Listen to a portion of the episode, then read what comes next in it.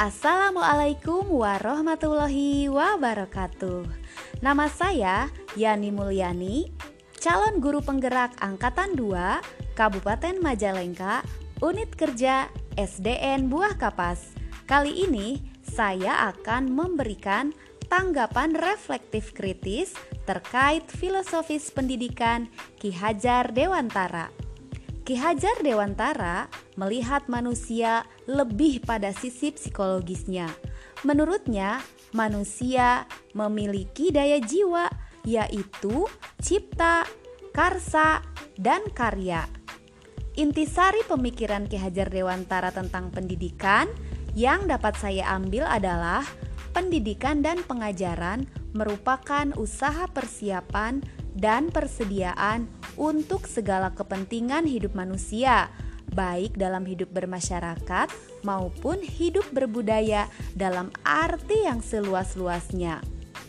Ki Hajar menjelaskan bahwa tujuan pendidikan yaitu menuntun segala kodrat yang ada pada anak-anak agar mereka dapat mencapai keselamatan dan kebahagiaan yang setinggi-tingginya, baik sebagai manusia maupun sebagai anggota masyarakat.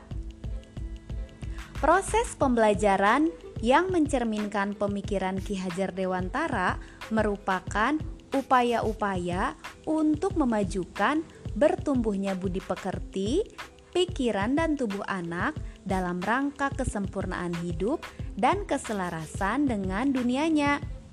Menurut Ki Hajar Dewantara, terdapat koneksi dua hal yang tidak terpisahkan antara pendidikan dan kebudayaan.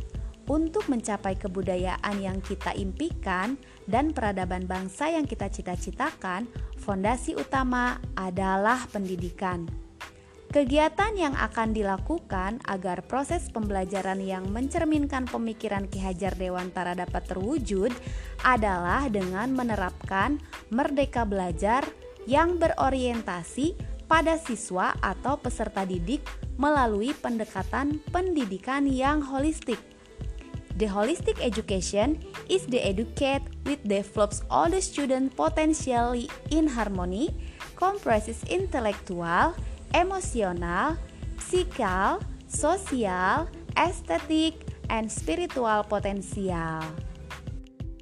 Dari konsep pemikiran Ki Hajar Dewantara tersebut, sebagai implementasi pembelajaran budaya lokal yang sesuai dengan pemikiran Ki Hajar Dewantara yang sudah perlu diterapkan antara lain dengan penanaman nilai karakter seperti sebelum pembelajaran dimulai, kelas harus dibuat nyaman dengan penataan kelas yang menyenangkan dan bebas dari sampah serta merespon keinginan siswa belajar di kelas terbuka. Dari konsep pemikiran Ki Hajar Dewantara tersebut, yang sudah saya terapkan adalah tindakan nyata dengan memfasilitasi sarana pembiasaan literasi dengan membuat pohon literasi, membuat budaya kelas, membuat kesepakatan kelas bersama anak-anak agar mereka mengerti tanggung jawab dan disiplinnya. Semoga kita dapat mengaplikasikan diri kita sebagai pembelajar merdeka yang dapat menginternalisasi semboyan Ingarso Sungtulodo ing Madya Mangun Karso Tuturi Handayani. Terima kasih. Bila taufiq wal hidayah. Wassalamualaikum warahmatullahi wabarakatuh.